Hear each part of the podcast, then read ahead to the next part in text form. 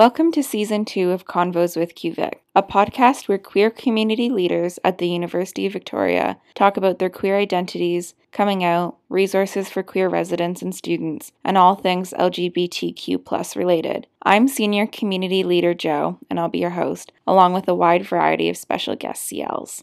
Before we get started, we just wanted to acknowledge and respect the Lekwungen peoples on whose traditional territory the University of Victoria stands on, and the Songhees, Esquimalt, and Wasanich people whose historical relationship with this land continues to this day, and also to recognize that we live, work, and play on unceded territory that is not ours.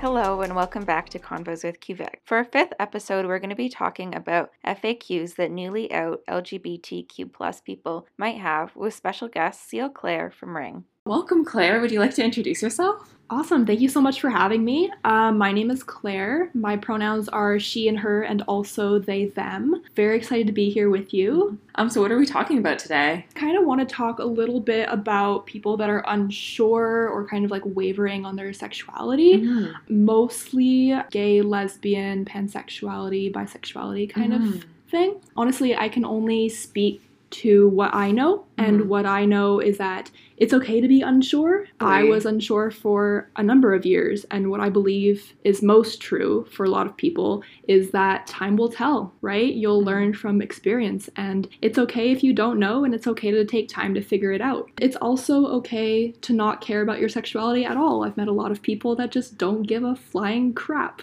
Mm. So, yeah, that's totally valid, and people prefer not to label it. That's okay as well. Everybody has valid sexuality, and it's really important to remember that you are unique and wonderful in your own way. There's no need to stress about whether or not you're queer. Yeah, and some people are super into like labels, like validate them, mm-hmm. and that's also okay. And like, Yeah. I know Sarah on the team doesn't like a label, and like, also okay. Yeah. you're so right. Absolutely. I was just talking about this actually with one of my friends the other day, mm-hmm. and I think they said something really interesting, which was to them, labels are just there to make other people more comfortable with your own sexuality. And why would you need to do that if you're comfortable with who you are? Totally. Right? That's such a good point. I can't take credit for that. That was just kind of something that I heard and I was like, it. "Oh, that's very that's very wise. I like that." Well, I mean, yeah, it's so true. I guess like it's such a, it's like a world for straight people. Like straight people don't have to come Yeah. out, but we do. Like Totally. it's like we revolve around that and Mhm. and trying to deal with that and also being queer is like fine line for sure.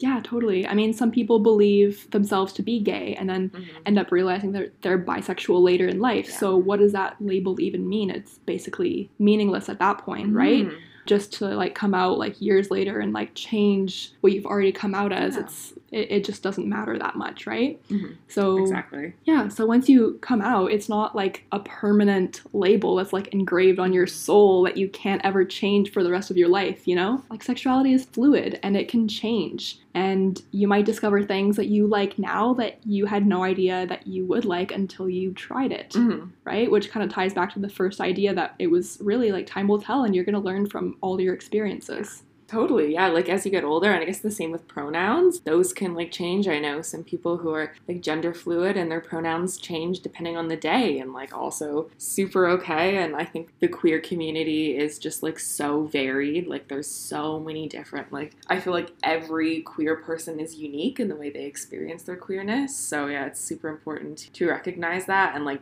being gay is just not one thing, it's like so many different things. Yeah, totally. That's a great point. Um, for me, in my case, I knew very, very young that I was unlike my friends, that I wasn't straight. There was no way that I was straight, but I also liked boys. So I was definitely like not 100% Mhm. gay either, Yeah. which is just very confusing when you're a teenager and everything is still developing. You don't quite understand things yet. Um, you know, like girls were always just so attractive to me. And like maybe every other boy was Yeah. attractive to me, but just always girls were always Totally. always gorgeous, always so Mhm. pretty, always so attractive. So I kind of spent this like endless cycle thinking, oh no, well maybe I actually am gay and I've been lying this whole time and I, I'm just attracted to boys because society says I should be, Mhm. right? But then I was like, oh no, what if I'm straight and I've been lying to everyone this whole time? And then it's this endless loop of, well, maybe I'm straight. Well, maybe I'm gay. Oh no, what if I've been lying to everyone? When I came out, it was like, I don't even know if that's actually true.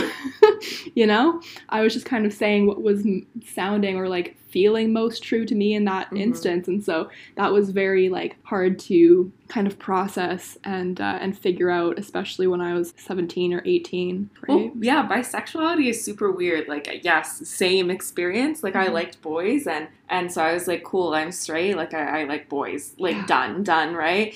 And then I was like, oh, everyone has crushes on girls. Like, that's just a normal straight person experience, right? Everyone Uh, likes this. Uh, everyone likes girls. Yeah. Apparently not. Apparently Um, not. but like no, like totally. It's just you just you condition yourself to think that way, and then like there's that thing of like, oh, you need to choose. Bisexuality isn't real. You need to choose, and it's like no. Absolutely. Like for me, like I officially sort of came out to everyone Mhm. when I was in maybe grade 10 as bisexual, right? And then spent years thinking, okay, I am bisexual. This makes sense to me. I like men. I like women, right? Um, but then coming into university and knowing what I know now, I've realized that the definition of pansexuality actually fits me a lot more, and I identify Okay, less yeah. and less with like bisexuality as time goes on. And just kind of reading more about bisexuality and the difference between that and pansexuality, Mhm. I'm, I'm thinking like, wow, I was never actually bisexual. Okay, yeah. And it just kind of ties into the whole big loop. Well, shit, I've been lying to everyone now. yeah, and it's so hard to like, yeah, talk yourself out of no, you're just like continuing to like learn about yourself. It's so hard to be like, damn, like I got it wrong again and like what if it changes? Like and just being scared to come out again and yeah, it makes it a hard process for sure. kind of since then there's been like multiple like questions that people have asked me to kind of like figure out if I'm actually, you know, what I say I am or whatever. And it's Mhm. just like kind of frustrating because it's like, well, like it's not really any of your business any. Mhm. Like it's it's my business and like why do you, why do you need to know so badly? Do you know what I mean? It's like why do you care? Exactly, exactly. yeah, like one of the questions that I always, always get, especially from like straight white guys, is, oh, well, do you prefer having sex with men or women? Right? And it's like, well, like to be totally honest with you, I don't really prefer either. Yeah. Right? Like, I, d- I don't care what's in your pants. And sometimes I Mm. feel like that question, like, do you prefer men or women, is actually, are you more gay or are you more straight? Yeah. And that's kind of like the underlying, like, sort of thing that's coming through when they ask me that. And I mean, I like both, and that's the whole point. Yeah, Right? exactly, exactly. And they're like testing you, like, how gay are you really? Exactly. like, Like, are you 10% gay? Or are you like really, really gay? You yeah. know? And it just like it just doesn't like comprehend in their brains like why like they do not understand. But um, a lot of people use like apples and oranges. Like I can enjoy those fruits both. Like I don't have to like one or the other, and like that's completely normal. Yeah, But, totally. I mean, like the other thing too that I'm kind of thinking, like when people ask me that question, Mhm. is they they don't understand why I would like girls because it's not personally benefiting them. So if it's like, oh, like you go have sex with women like without men, like that's so weird because like society is always like, oh, women should please men, you know, should do what they can to please men and and and you know, make them food or whatever it is, Yeah. right? And so then for them that idea of like, oh wow, you're like getting pleasure and it has nothing to do with men, Mhm. that's weird. And then they want to like sit on it, sit in on it, and like then it's okay. Like Yeah. if the guy's like watching if or they something. can watch or if they can join. Yes. Oh, I've gotten that question so many times. Oh. too. Can I join? Like, ew, no. No, it's like back. Like it has nothing to do with you. Like Yeah. back up, man. Yeah. You know. Gross boundaries, dude. Yeah. Like, you wouldn't just walk up to like you know one of your other male gay friends and be like, "Oh, can I watch?" Like, no. yeah. Like that's Gross. That's weird. It's weird. Creepy. We and also like all your friend. Like no, thank you. Yeah, I Mhm. think like yeah, especially like straight men just try and like fetishize it, Yeah. and like you said, kind of use it to their advantage. But as soon as it's not their advantage, they are just confused about it. Doesn't make sense, but Yeah, totally. And then like other people have you know sex with men and women, but maybe only feel romantic attraction towards one gender. For me, that's not the case, but I always thought that was like super interesting because like I have been in love with people of both genders Mhm. before in my life, right? Yeah. Like, can I fall in love with someone of both genders? Yes, of course I Mhm. can. You know, like totally, yeah. I've been asked that question before, and I, I never really know what to say because, like, you wouldn't ask a straight person how, like, can you fall in love Yeah. with a woman? yeah. Can you fall in love with men? Of course, anybody Yeah. can, right? Like, why does it matter? Like, I don't understand, Mhm. right? I feel like anyone can form a strong enough connection with someone else, regardless of their orientation or identity. You know, if the connection is there, like, Well, exactly. It's the person. Like, it has no idea. Like, it's, or at least for me, and I'm assuming for you as well, like, it doesn't have to do with, like, whatever, their presentation or their genitalia or whatever the fuck. It's, like,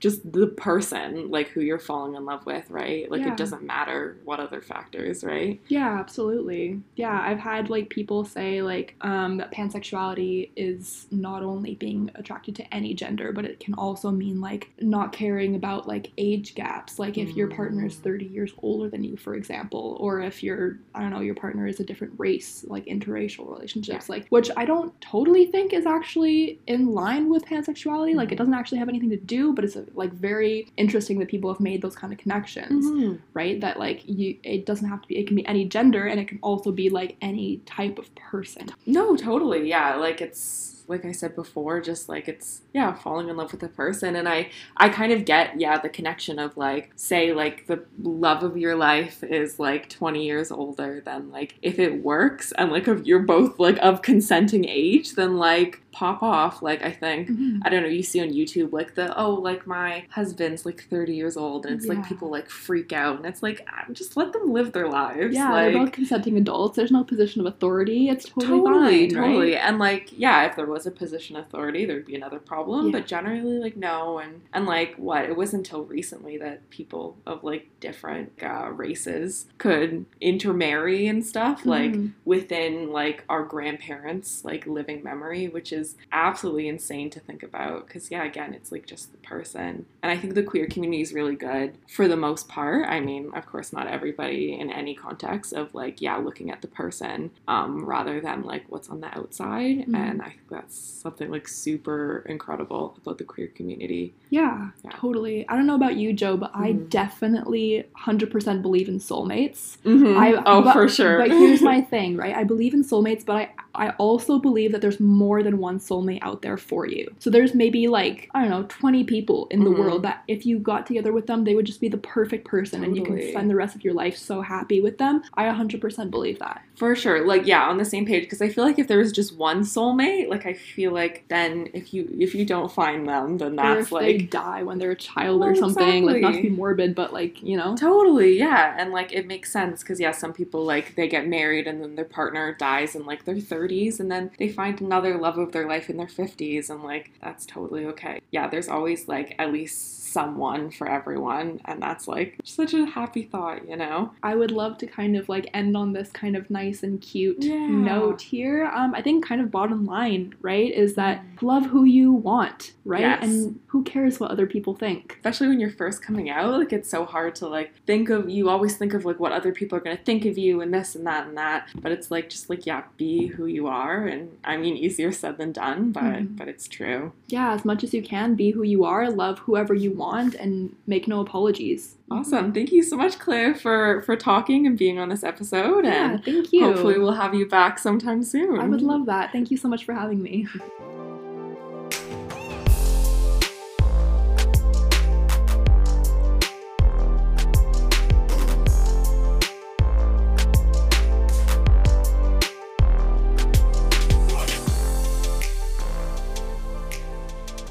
Thanks for listening to Convos with QVIC. Make sure you come back for our next episode where we'll be talking about therapy and healing with CL Taha from Ring. If you have any suggestions for future episodes, please let anyone on the QVIC staff know, either in person at our events, which are run from 6 to 8 p.m. on Sundays in the Rug for UVic residents, or message us on our Facebook or Instagram pages. See you around campus.